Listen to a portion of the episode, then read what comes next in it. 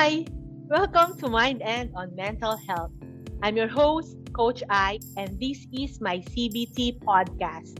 I'm a licensed therapist specializing in cognitive behavioral therapy.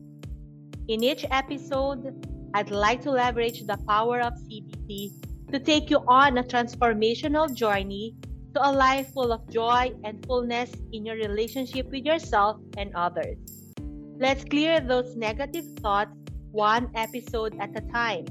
Join me in my effort to refute strong moods as you choose your battle.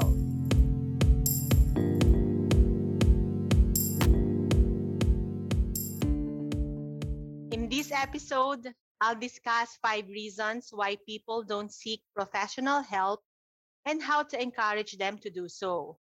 Ito ang mga dahilan kung bakit ang mga tao ay ayaw humingi ng tulong pagdating sa mental concerns. First reason, denial. Feeling nila hindi nila kailangan ng help.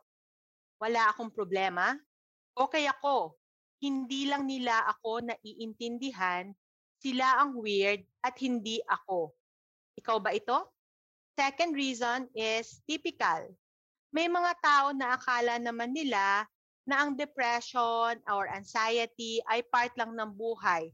Normal lang nilang nararamdaman ito unless someone tells them that they need help. Third reason, drained.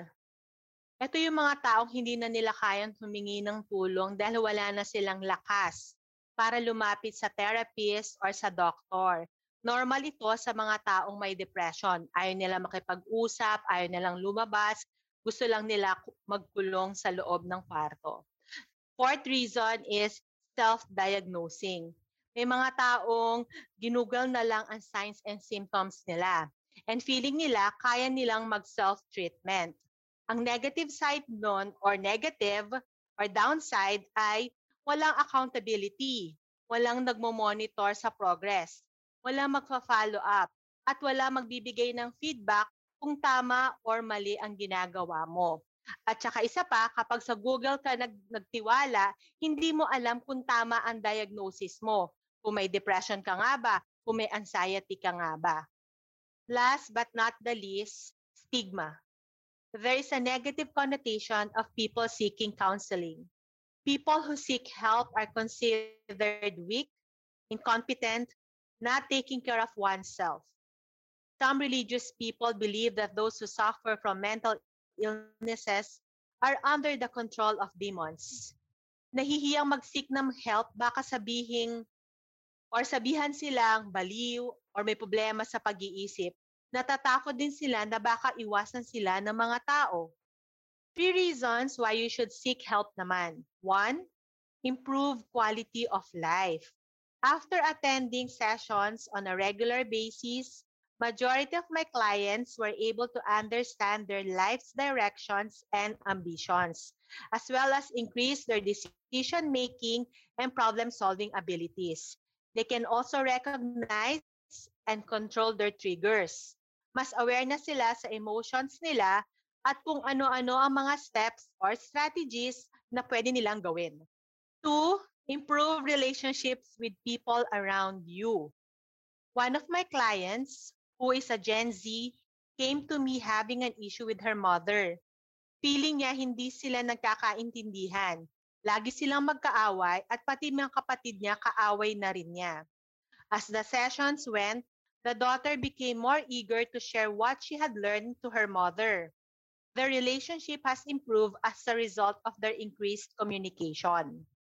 Three, life expectancy is longer. Kapag ikaw ay may depression, prone ka sa cancer. Pag ikaw ay may anxieties, pwede ka magkaroon ng heart problem or hypertension. At kung may anger issues naman, pwede kang ma-stroke.